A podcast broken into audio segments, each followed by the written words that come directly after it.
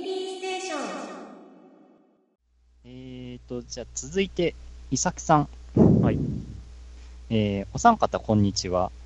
クソゲーの話題でたまにちらほら上がるゲームで、アンリミテッドサガの話を聞きますが、えー私はこのゲーム、だいぶお気に入りです。うんコマンドがルーレットだったり、パッケージやゲーム内での説明不十分で、分厚い攻略本が説明書と揶揄されたり、うん。ソフトよりその攻略本の方が高値だったりと散々ですが、うん。テーブルトーク RPG を意識した作りと、えー想像の余地が多い描写、うん。えー浜渦正史氏の素敵な BGM と刺さる人にはかなりハマると思います、うん。いわゆるスルメゲーだと思います、うん。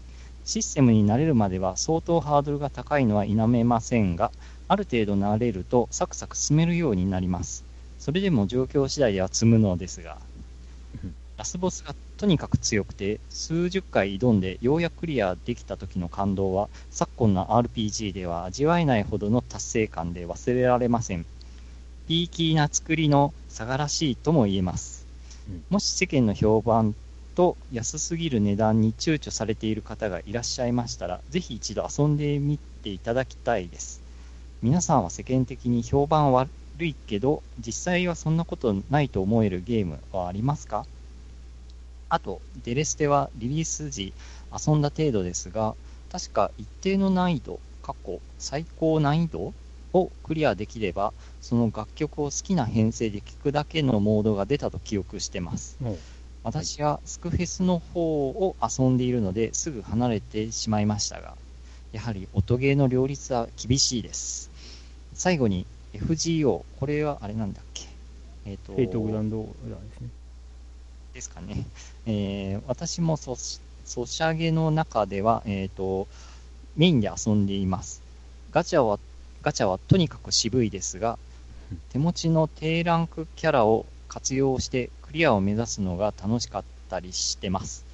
高ランクキャラは無論強いのですが、必ずいないとクリアできないバランスではないのはよくできているなぁと思い思ってます。難しければフレンド枠で連れてくればある程度なんとかなったりします、えーでも周回イベントは飽きますもっとシナリオ頑張っていただきたいです本当に乱文長文になってしまい申し訳ありませんこれからも配信楽しみにしてますということでありがとうございますありがとうごはい、ざいます。ありがとうございます。まあ、高ランクキャラはもちろん強いのですがって、まあ、そうなんですよね。うんうーん、なかなか、ね。それはベースの強さが強いからであってね、うんヒットポイントとか攻撃力の。うんあのー低ランクキャラはやっぱりそのスキルだとか、うん工具だとか、そういうのをある程度その、うん、その辺がパワーアップしやすかったりもするそので、うそうそう。低ランクでも実はバカにできないという。バカにできないですね。あと、うん組み合わせですね、やっぱり。うんうん。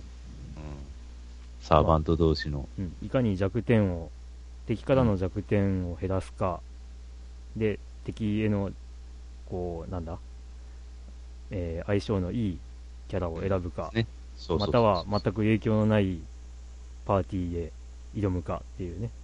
そうですね。うん。相性がかなり影響が強いので、うん。そこら辺はもう高ランクキャラのその利点をかなりもう打ち消す程度には強い、その相性関係はうん強いので、やっぱどのサーバントでも活躍できるとうん。いうのが多分特徴ではないかよだめ、ひだめが2倍、3倍違ってきますからね。なと。うん。相性で。そうですうんうん。まあ、あと、最初に僕が買った説明書というのがここでも話題に出てきましたがあそういえば説明書ネタこれです。アンリミテッドサガあそうだったんですねの説明書を買いました。大丈夫？うんファミ通の攻略本だよっていうあの、ハテナをつけると一気に不安になる、意味があのガラッとキャッチフレーズ。えーアンリミテッドサガの、えー解体新書を買いました。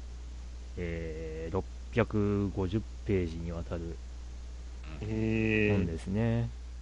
うん。まずね、ゲームの、こう、操作の仕方とかではなく、まず世界観の説明から始まるっていう。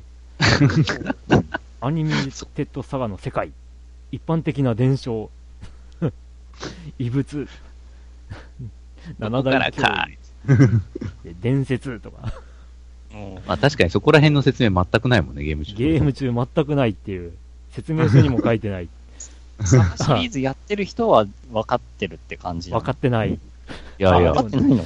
だって独立した世界だもん。うんあ、そうなんだ。いやいやいやいや、いや、別に佐賀とか関係ないわ。うん。うんえいやー、なんかこれってもともと、なんだっけ、ゲームボーイの、ゲームボーイだったか、ワンダースワンだっけ？で出たゲームを、まあ、リメイクしたっていうような形らしいですね。ゲームシステム的に。うん。で、まあ、この、え、えー、伊崎さんがおっしゃってる通り、テーブルトーク RPG を意識した作りになっていてっていう、うんもう本当に、あのー僕が、ね、ロマンシングサガ1が出た当時、ソードワールド RPG というテーブルトーク RPG にハマってまして、で、ロマンシングサガはフリーシナリオ制、もう、ストーリーはプレイヤー次第っていう触れ込みだったんで、むちゃくちゃそのテーブルトーク RPG っぽいものを期待していたら、うんえーなんてことはない。あの、スタートと結末は一緒っていう。一緒です。あスタートはまあ、主人公によってある程度うん違うけれども、最後は最後はみんな一緒っていう、一緒。超がっかりっていう、うん、感じのがあったんですけど、まあ、これもそうといえばそうなんですけど、まあそうですね。うん進め方とかが、まあ、進め方、まあ確かにそうか、うん、ただ、あの本当にすべての物事を、えーリールっていう、えーまあ、伊崎さんが書いてたのは、ルーレットって書いてますけど、まあ、ルーレットですね。うんまあ、これで成否が決まったり、宝箱の中身すら、そうですね。このリールで決まるっていう。へえ。うんで、よくあの説明書に書かれてない操作があるみたいに言われるんですけど、あの実は書いてるんですよね。あのよーく見たらちゃんと書いてあるっていう、うんみんな気づいてないっていうか、多くの人が気づいてないみたいな こともあるんですけど、まあただ、そ、そこ重要だろっていうのをちゃんと大きく書いてないところがうん。どうなのかっていうのと、えー、と後半の、えーな6ページぐらいはあのこの解体新書の宣伝だったり、サントラの宣伝だったりっていう ことで、あのパッケージに入っている説明書はカタログと揶揄されたりもしてみたり、実は真の説明書にうん。続く紹介するだけのカタログ。ねうん、この解体新書、えー定価本体1800円プラス税です。で、僕がアンリミテッドサガを買ったのは、こう、実はすごい面白いゲームですよっていうのを何かで読んで、で、その時に、あの、たまたまご近所ゲオさんで、新品で、えー780円で売っていました。あうん。で、それを買新って。品で？うん、で、いずれこのね、有料説明書を買おうと思っていたら、全然売ってなくて、あ。うん。うん、で、まあ、今になってようやく手に入れるという。まあね うん。まあ、これだよ、これ。うん、これまあ今や中古では100円、200円レベルですけどね、ほんと。えこれでいつか堪能するよっていう 感じでいつになるんだ、うん、というね。まあアンリミテッドサガは本当にあのーね年々評価が上がるという不思議な現象を起こしたゲームで、うん。発売直後は一気に値崩れして わけわからんっていう評価で、うん、それがどんどんどんどん理解されていくにつれて、あの、評価が上がっていって、でむしろ、あの、名作とまで言われるぐらいに、評価が変わってきたっていう不思議なゲームですね。ー、ああ。いやね、難易度はね、確かに難しいんだよね。うん。まあ主人公にもよるんだけれど。うん。ヒットポイントの概念とかが全然他のゲームと違うんで、うんヒットポイントは、まあ、防御ポイントですね。そうそうで、防御ポイントを超えちゃうと、ライフポイントが減って、で、ライフポイントがゼロになったら死んじゃうっていう。そうそう。おちょっとその辺も、まあ、分かりにくいといえば分かりにくい。ねうん。まあ、あと戦闘中のコンボとかもよく分からんっていう。ねうん、どっちかというと、本当ボス戦も結局はもう、あいボスの LP を削るっていうことを考えないといけないのでうね。ん。だからヒットポイントよりか LP を減らすことができる攻撃とか行動をしなきゃいけないっていう、はいねー。うん。ねなかなかその辺、えー、と今触れると昔触ったけど今触れると面白さがわかるかもしれないっていうゲームは結構あるっていうのを前も話しましたっけね、そうそうそうまあ本当これも早すぎたゲームなんかもしれんな、本当。うーんというか まあまあそうだね。あーでもまあこれが出た頃はネットあったからな うんなんかもうちょっとねゲームシステム分かりやすく紹介できるそういったそうです基盤がね。整ってればよかったのにねっていう。うん単に難しいで離れちゃった人は多いと思う。うん。うんいや、実際やってみても難しいんだけど。難しいけどね。うんいで、どうですか、伊崎さんが問いかけてらっしゃいますが、世間的に評判悪いけど、実際はそんなことないと思えるゲーム。うんあーと、パッて思いつかなかったんですけど、前回の放送で、何個か話しましたね。はい。うん、あの、くるくるランドがクソゲー扱いされてるって聞いて、うん。え、俺的には面白かったのにっていうのはありました。うん。それかな、ゲーム。他ちょっと今、思い、思い出せないですね。あとは。まあ前回話しましたけど、星を見る人だな、やっぱり。いやー、本当に設定は、もうたまらん設定だし、うん。まあ、その設定を理解さえすれば、あのね、敵が強いとかも納得いくしっていう感じもあるんだけど、まあ、一番納得いかないのは、ね、主人公の動きの遅さかなっていう。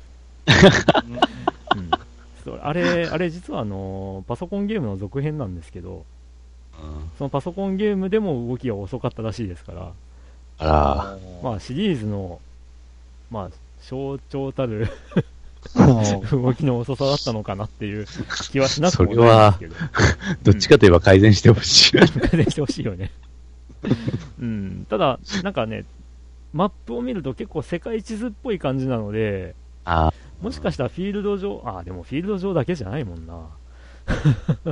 フあィールド上がすごい遅くて、街の中とかは、こう、快適に動けるとかだったら、ああ、うん。なるほどなっていう、縮尺の違いを表してんだなとか、言えたかもしれないけど、うーん、まあ、まあ、あれはじっくり、ね、あの、ちゃんと主人公が成長できれば、とか、ね、うん、そういうところで評価できるゲームなんだけどなーっていう。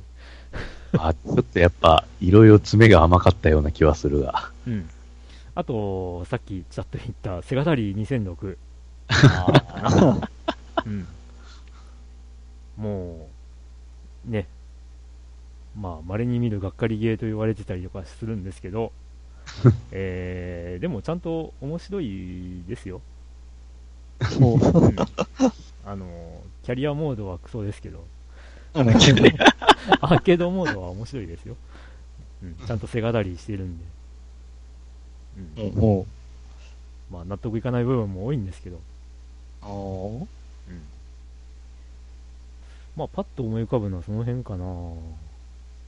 ヨッキーは？うーん、クソゲー、うんまあそうね。あ、そうか、スペランカーもそうだよな。ん？スペランカーもそうだよね。エランか。ううんん。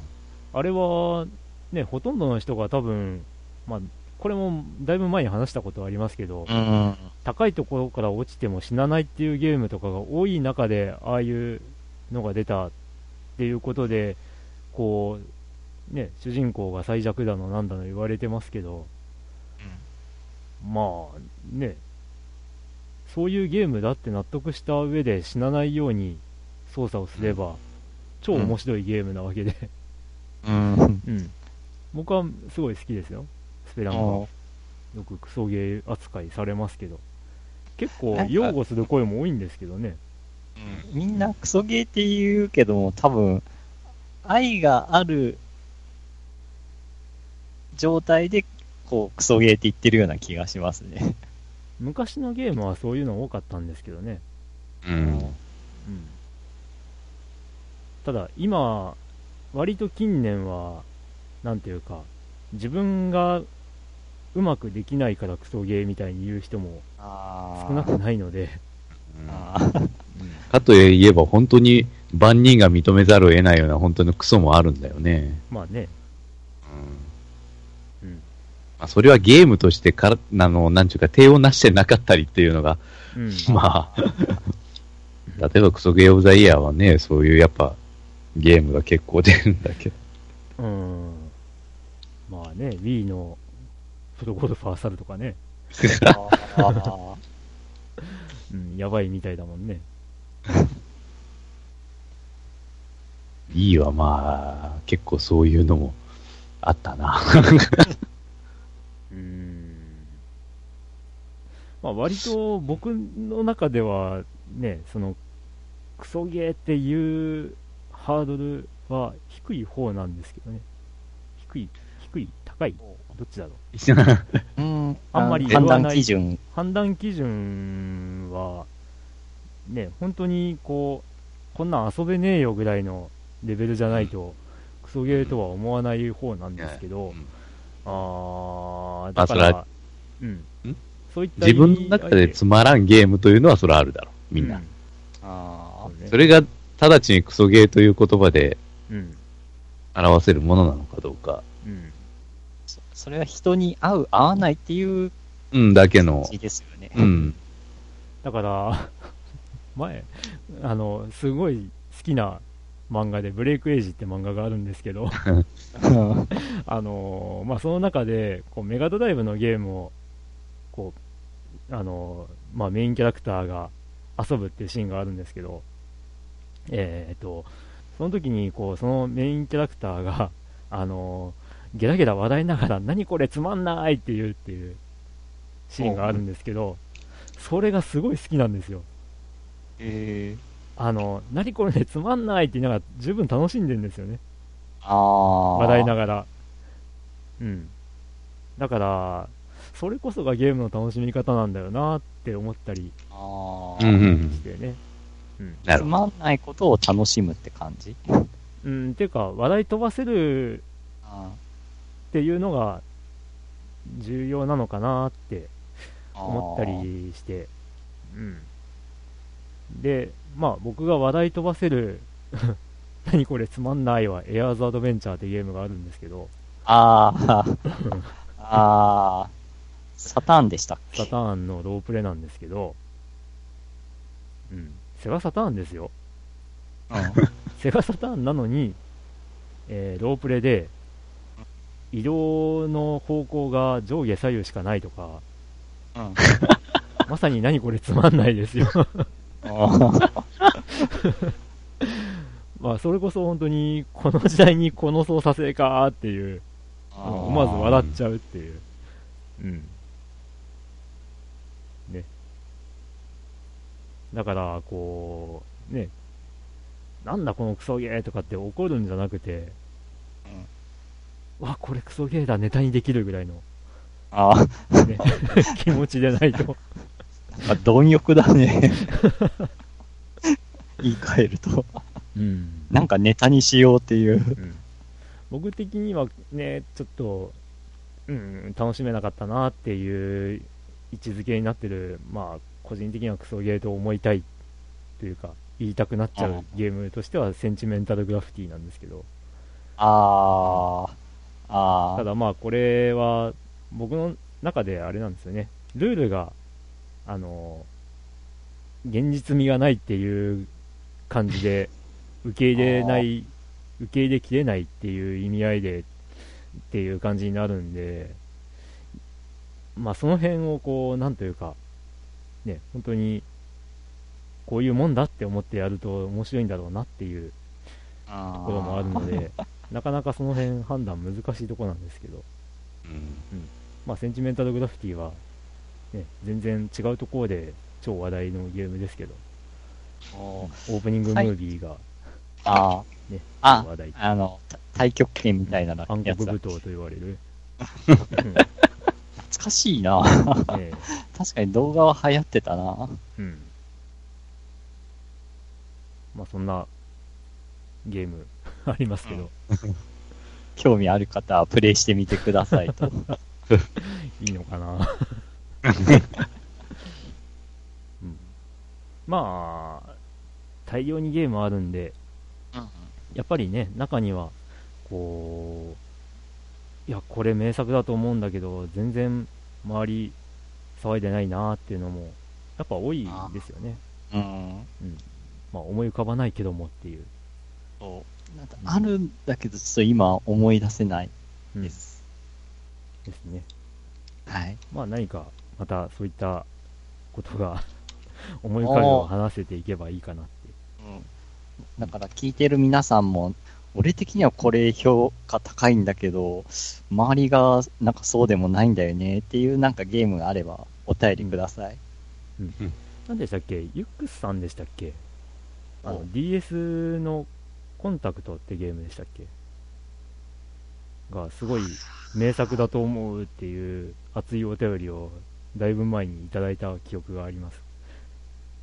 だような気がしますけど、すいません。ちょっと今、詳細思い出せません。未だに体験できてないですが、うんまあぜひそういう熱いメッセージをはい。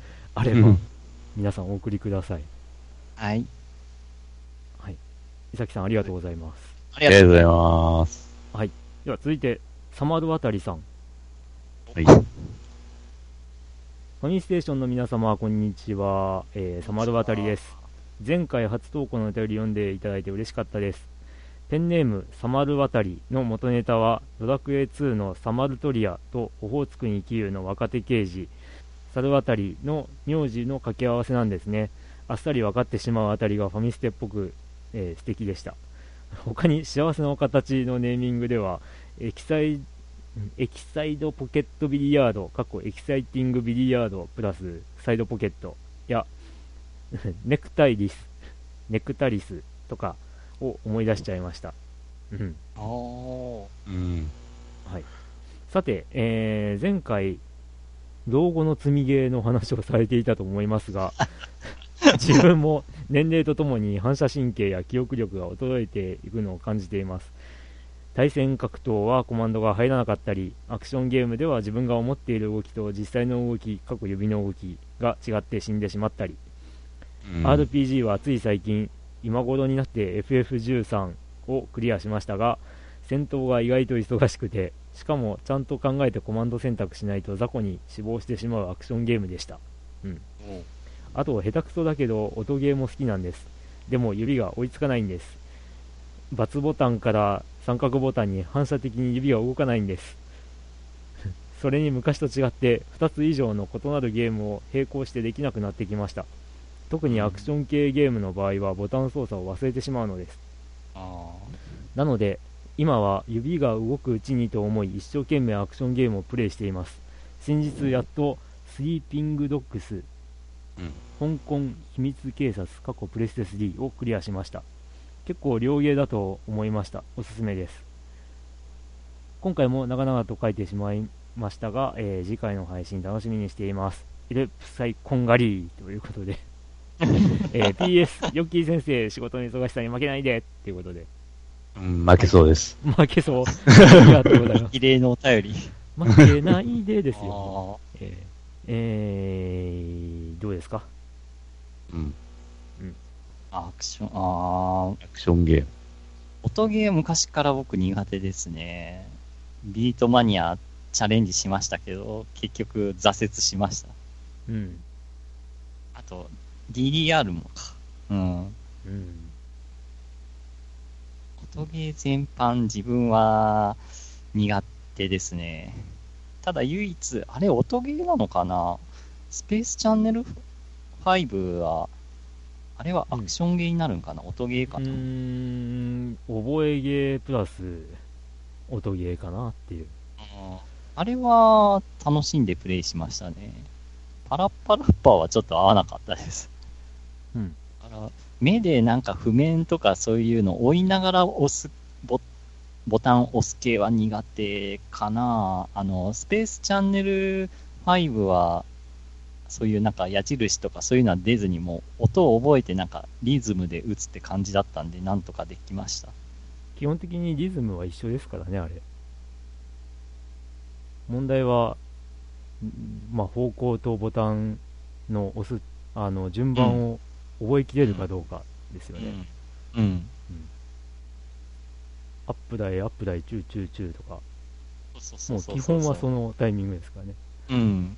なんか、たまにああれ、ずれますけど。うん あのゲームだけは唯一なんか遊べた、あたのなんかできたゲームでした。うん。まあ、ノリもいい、そノリのいいゲームでしたね。ううん。ギュンギュン来てます。マイケル・ジャクソンも出てきましたからね。あれ、今だったかな？プレステプラスで、プレステ3で遊べる、えーと、スペースチャンネル5のパート2がフリープレイになっていたのは、今だえったかな？あ今月だったか先月だったか。できるかもってことですか。はい。へまあ、これが配信されてる子はどうかっていう感じですけど。あえあ、もう今ほとんど格ゲーしないですね。よく考えたら。ーうーん。まあ、格ゲーは今、あれですけどね。また盛り上がってますけどね。え、な、な、なんていうゲームタイトル、えー、ストリートファイター4から、今は5でしょ。あ、そうなの？おそうって言ってもなんか、もう格ゲー全然こう、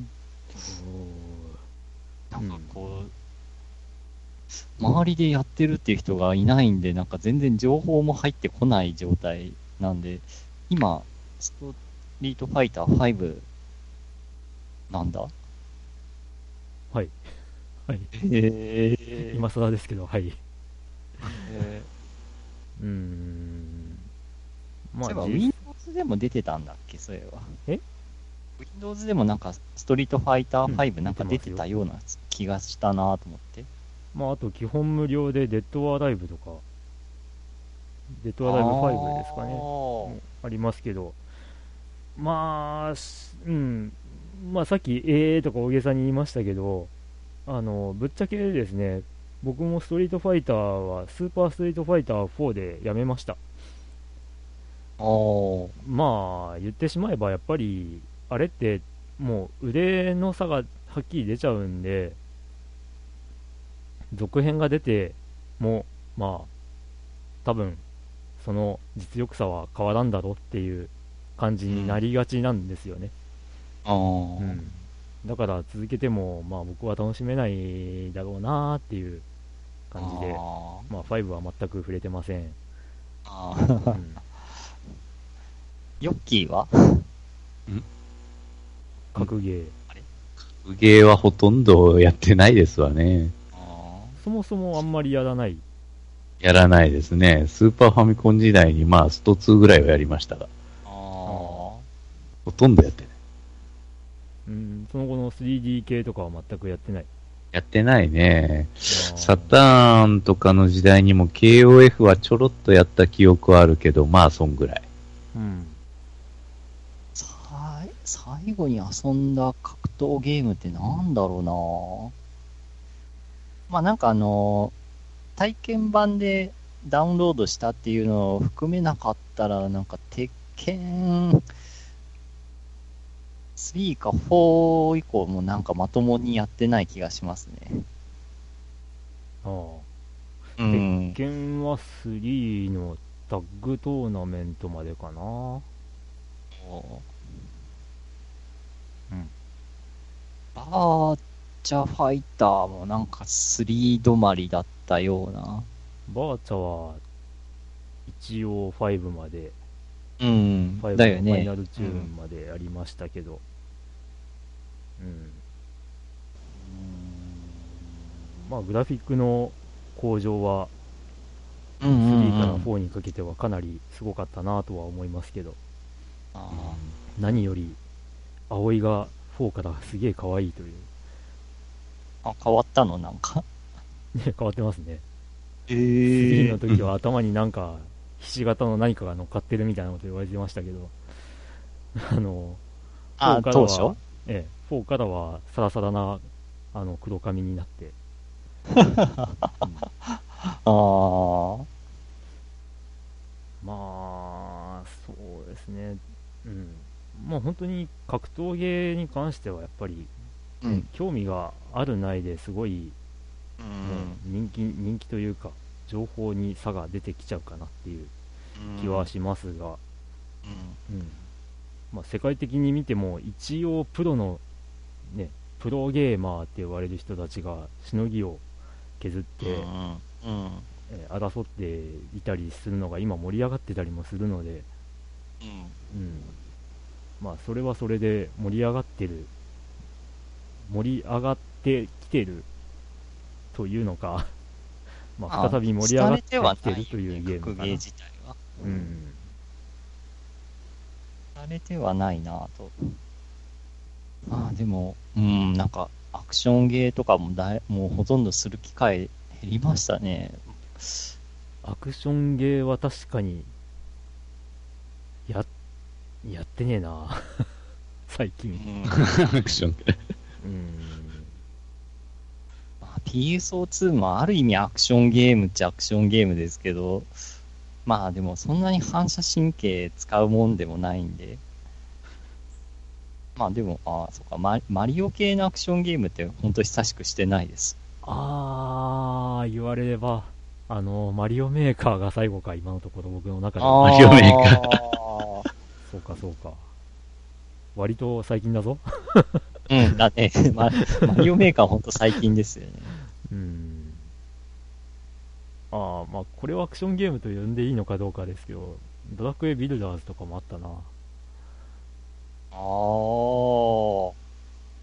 まあアクションゲーか一応うん。うんあ、でも、年取ってもアクションゲームしてる人いますからね。あの、某、あの、あの、アナウンサーとか。うんあれアクションゲーっていうんかな？あの、バイオハザード？あの人はあれしかしてないのではあていうだから感じもやっていけるんですかね。うん、じゃないですかね。うん。まあ、とりあえず、まあ僕は今、ラリー系のゲームを中心にやってますけど、まあ、ゆくゆくはこのラリー系のゲームとかも、まあ、思った通りに動かせなくなる時代が来るんだろうなと思ったりするんですけど、ああ。いうん、や、逆にずっとやってたら、なんかこう、キープできるんじゃないんですか？いやー、いやー、いやー、いやえーー、難しいと思いますよ。うん昔取った絹塚みたいな感じで。いやいやいやいやいや。いや、無理ですね、多分。あ このタイミングでステアを右に切って、ーカウンター当ててとか。体が動いてそうな感じはしますけどね。いやー、その、頭はこう、動いてても、指が動かないとか、ああ、うん、手足が動かないとかになりそうですよ。ああ、うん。シューティングゲームはやっぱ辛いだろうな。辛いでしょうね。だから、もう僕らは40になりますよ。私はなりましたう。ん。僕は39ですけど。だから、今のうちに遊べるゲームは本当に今のうちにやっていきましょうよ。おー うん。だと思いますよ。今日のまとめ。かな。うん。はい。ということで、まあ皆さんもそういう、まあ、あの、僕らはもうこういう年代になっちゃったので、こういうことを考えがちになっちゃうわけなんですけど、うん。まあ、こういった話を聞いてみて、どうなるかなっていうのを、まあ、このゲームはどうかなっていうのがあったりとかしたら、ぜひお便りください。はい。なんか、寂しい話題ですけど。最初のお便りの中ちゃんマンになんか戻りますね、本当なんかこう、年なんですかね、どうもコントロあ、なんか年っていうあたりが出てくるのがう、ん。うん。おっさんゲーマーが多いってことですよね、聞いてる方々。まあ、ファミステはそうでしょうね。うん。若い人もお待ちしてますんで。ええうんまあ、あれですよ。ポッドキャスト配信を始めた頃、若かった方がもうん。う、お仕事をしてるっていう、そういう。まあね、このポッドキャスト自体ももう10年経ちますからね。うんああ、そっか、そう考えると、さ、え、俺30歳の時だったんか、そう考えると。で、はいクリンクとかヨッキーは29歳か。はい。まあ、ヨッキーはいそう考えるとなかったけど開始、開始当時は、ヨッキーはまだいなかったけど。あでもそう考えるとなんか怖くなってきたな。なんか、30歳と40歳っていう差を考えるうん。そういうこともありますよ。と。うん。若い人もお便りお待ちしてますんで、はい。はい。ぜひ。ど、どしどしご応募ください。はい。では、お便りは、うん。つ通常お便りは以上で、ですね。ファミリーステーショ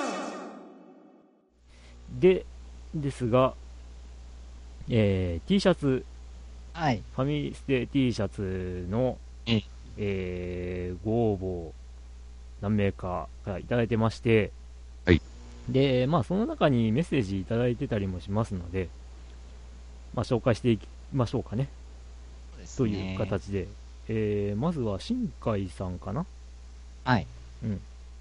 すごくかっこいいです、当選するといいな、祈願当たれということで、ありがとうございます。うん、当たるといいですね。このロゴはいいですね。うん。はい。で、えー名古屋の梅次郎さん。はいえーどうも、梅次郎です。T シャツプレゼントに応募させていただきます。すごく出来が良さそうですね。色もいいですね。ナイスセレクトだと思います。ということで、うん。ありがとうございます。ありがとうございます。そして、えー大山敏郎さん。サイレントリスナーですが、いつも楽しく聞かせてもらってます。これからも頑張ってくださいね。ということで、ありがとうございますあ。りがとうございます。はい。サマド渡さん、えー当たるかな、うん当たるといいなっていうことで、シンプルに。もうえー当たるといいですね。はい。えーそして、ジンさん、うんはい。今回も楽しく聞かせていただきました。最近遊んだゲームは 3DS のショベルナイトですね。おうちの近所は中古ゲームショップがなくなっています。うん。ニュー 3DS のスーパーファミコンを予約しました。おいいなこれからも楽しい配信を頑張ってくださいということで、ありがとうございありがとうます。ございます。あれです。そして、ユックスさん、あ、久しぶり。えー最近どころか数ヶ月単位で聞けていない気もするけど、せっかくので応募だけしてみる係。はい、ありがとうございます。ありがとうございます。ということで、これで全部かな？そうですね。お便り。ええ、6名の方からいただきまして、で、うまい具合にですね、皆さんにお送りできるかと思ったら、ちょっと違うという。うん。うん。一部だけ抽選がありますけども、他はもうそのまま当選と。ねうんえーっとですね、まず、確定なのがですね、はいはい大山敏郎さん、うん。そして、仁さん、うん。サマルワタリさん、うん。はいこの3名は、あのーまあ、規定数以上に同じサイズが、うん。あのー応募がなかったので、うん。プレゼント確定です。おめでとうございます。す。そして、問題なのが、うん。えーユックスさん、梅次郎さん、新海さんの3名、はい。うんえーにまあ、2着のところに3名の,、あえーあのご応募なので、そうですねここ。は抽選となります抽選になりますけども、はい。どうしましょどうしよ抽選方法考えてなかったね。う しかも3名の中から2名を選び1名を落とすという。う。うん。まあ、残酷な。また、ちょっと番号を振って、そんでうん、行って当ててもらうって感じかな。じゃあ、じゃあですね。はい。じゃあ、ドラグーンさん番号振ってください。あ、は、振りますんで、ちょっとお待ちを。そして、ヨッキーに番号123決めてもらいましょ決めてもらって。10で？で、うん。その決めた人は？え？決まった人が？どうなる？こっちが番号を言って、その日対象の人はどなる？そうの、その人がアウトってことで、アウトなんだ？アウトを決めるの。それ斬新やな。外れの人を当てるっていうの。ん。ああ、まあ、とりあえず、この3名に1、2、3って番号を振りました。すいません。ルールを決めたのが僕。はい、で、番号を振ったのはドラグーンさん。はい。そしてアウトを決めるのが、ヨッキー先生。あの、三三者三様で責任がこう、分散されてますので、あの、分散って言って裏の人なしでなんかお願いします。一番印象が悪いのはどう考えても。いやいやいやいやいやいやいやいやいやいや。そのアウトを決めると決めたのは僕です。あそうですか。そして番号を振ったのはドラグーンさんです。うん。でその番号を決めるのはヨッキー先生で、もう三者三様、もう責任は三分連帯責任と。完全に連帯責任なので、すいません、これ、これ、あうん、当たっちゃった人、恨みっこなしで、申し訳ない恨みっですけど。こなし。こんな気持ちになるの、なんか、不思議やな。あなんかなんでしたら、おめでとうって言えないのが。あ、なんでしたら、あの、余った XL サイズを1個、残念賞みたいえ M、M サイズで送ってきてるのに XL を送るという。な。嫌がらせ残念賞ですね、それは。あのー、まあ、もし、これから、はももし、あの、当たっちゃった人、まあ、外れになっちゃった方、方 XL でもいいですってことでしたら、送りますせていただきますので、あ、かりました。では後、で、はい。では番号をはい、決めましょうか。はい。そうですね。まあ、どうせあの、どんなに頑張っても1から3しかありませんので、うん、うん。ここははい、3番でお願いします。はい、3番。じゃあ、発表します。はい。はい。3番は、新海さん。あー、あ ーごめんなさい。じゃあ、ぽわーんということで、すいません、新海さん。えー、ということで、サイズはありません。えーごめんなさい、新海さん。外れです。外れを決めるという。うわあ、なんだろう、この気持ちいい。とということで、ゆっくさんと、名古屋の梅次さんが、えーえー、M サイズ当選？しうん、ということになりました。ました。はいということでですね、おめでとうございますはいすいません、もし、OK であれば、XL サイズが1着ありますので、あのそれ XL。それでもいいよっていうことでしたら、でかい。はいうんちょっとでかいかもしれないですけど、記念に欲しいなってことがありましたら。ですねということで、あのーまあ、T シャツ、ええー送らせていただきます。えで、この T シャツ作ってくれたうにうにうにさんありがとうございまありがとうございす。ます。はい。ありがとうございます。はい。ということで、大抽選会。大 大抽選会。外れ大抽選会。うん外れ抽選会って斬新やな。うんまあ、外れの人の方が少ないですからね、そら。え、でも、やんなかったっすか？こう、なんていうか、じゃんけんとかでも複数人でやったときに、こう、一個だけ決めなきゃいけないっていうときに、こう、一人だけ勝ったっていうのと、一人だけ負けたっていうので、そっちに、じゃあ決定みたいな、あちょっとやったりしますよね。まあ、過去に、あ、あったっちゃあ、ありましたね、そういえば。でも、なかなかそう久しくなかったですね、そういうの。まあ、そうそういうことです。あの、はい。苦情などは、うん。ファミステの お送りください。はい、ということで、新海さんすいません。すいません。はい。ということで、他の方々おめでとうございました。ます。うん。はい。はい。ということで、まあ、今日のうん。ノルマは達成ですかね。俺も、やろうと思ってエンディングということで。はいこの。ままエンディングに。はい。なだれ込みましょう。はい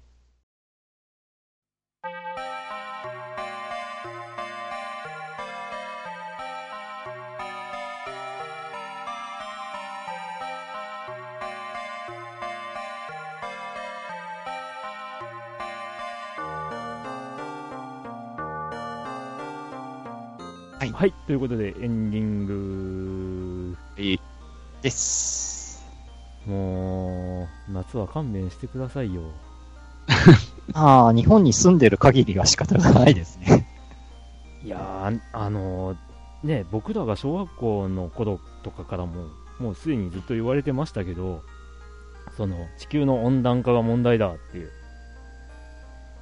言われてましたけど、ここまではっきりわかる形で、こう、熱くなってるっていうのは、まさかこんな風になるとはっていう気持ちですよ。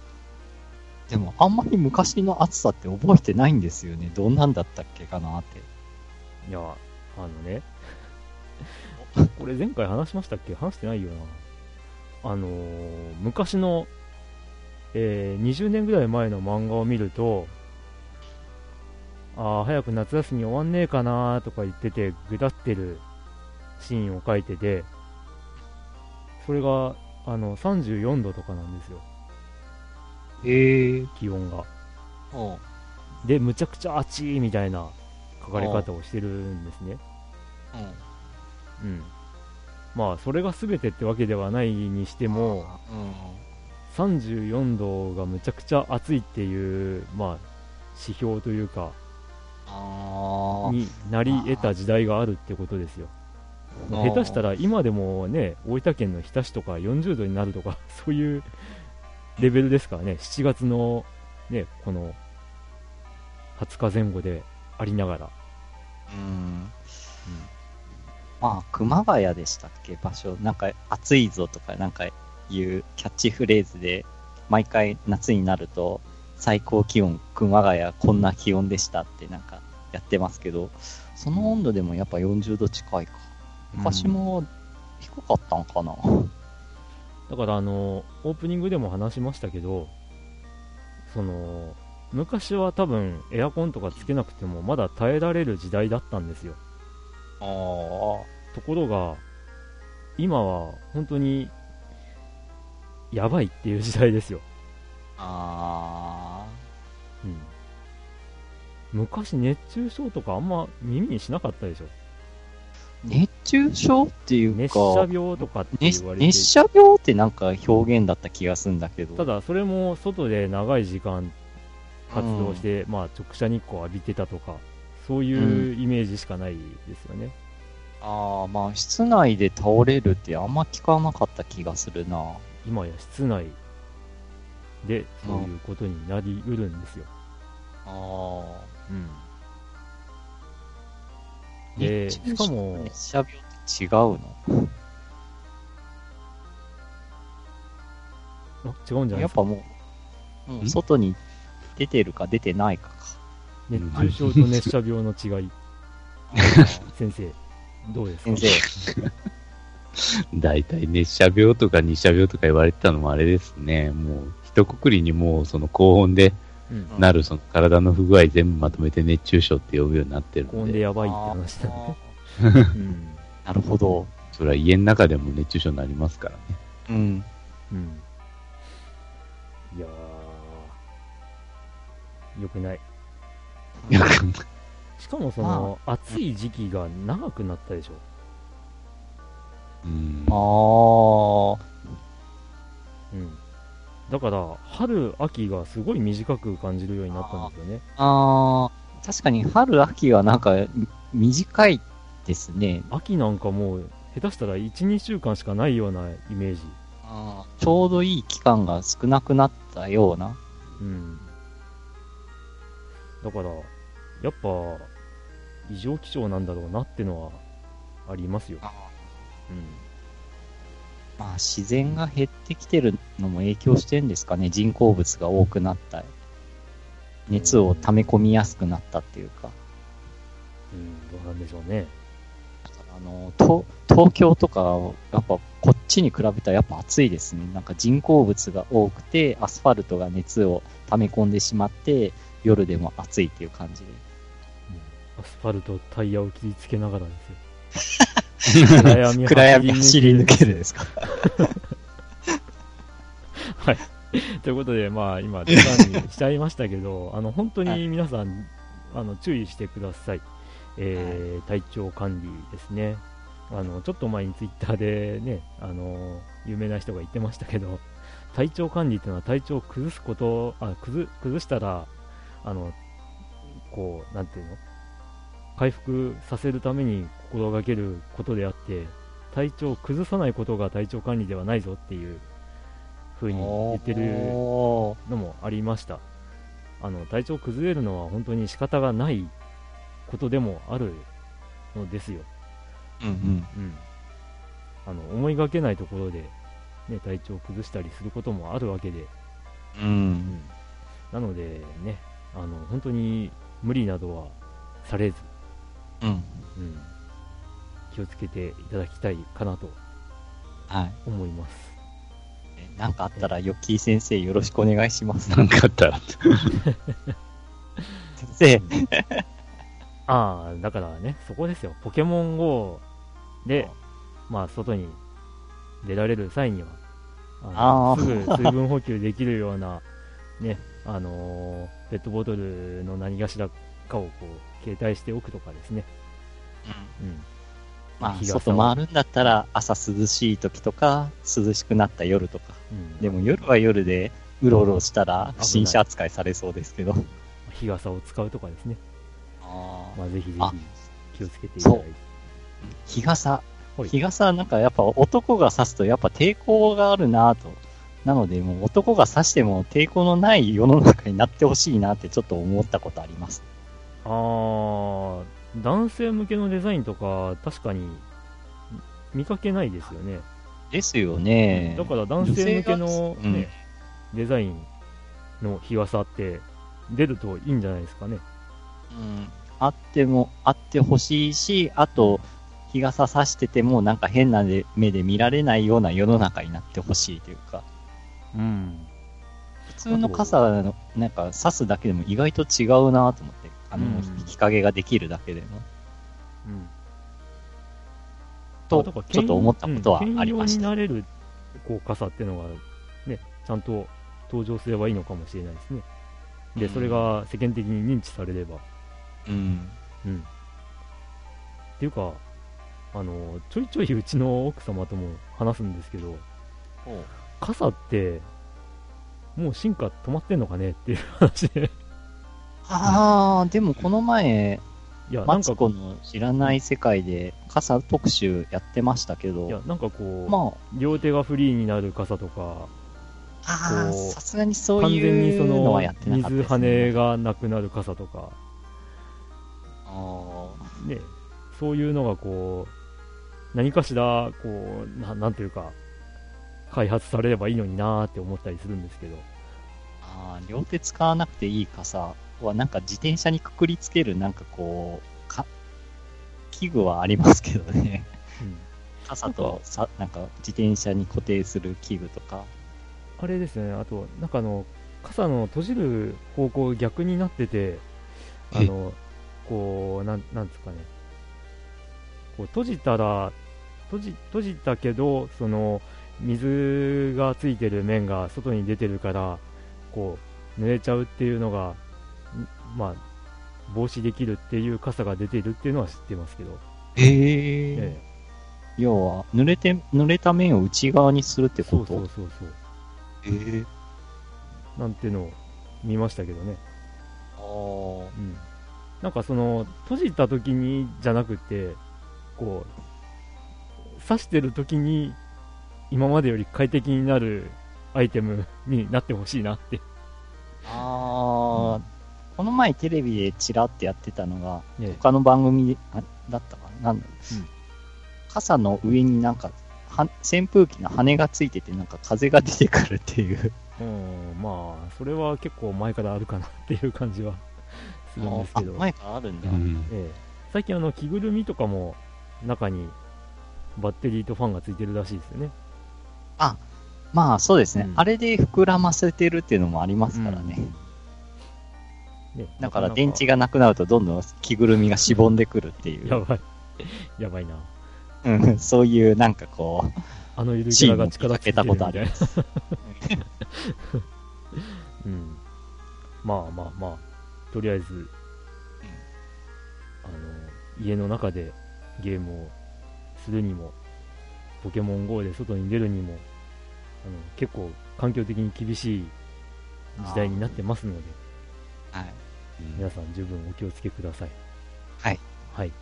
ということで、ヨッキー先生の声がすごい元気が、あの、もうヨッキー先生のヒットポイントはゼロよみたいになってるんで、もうやめてっていう感じの、今日はことですねここまでにしておきましょうかね。はい。はい。ということで、また、来月ですかね。ね、ええお便りお待ちしてますんで、はい。お送りしましたのは、こんな締めくくりの仕方か はい。えー、我々、ファミステスタッうんフ3名でした。はい、ありがとうございました。話ですよね。うんはい。では、また次回まで。テーマで。ささようなら。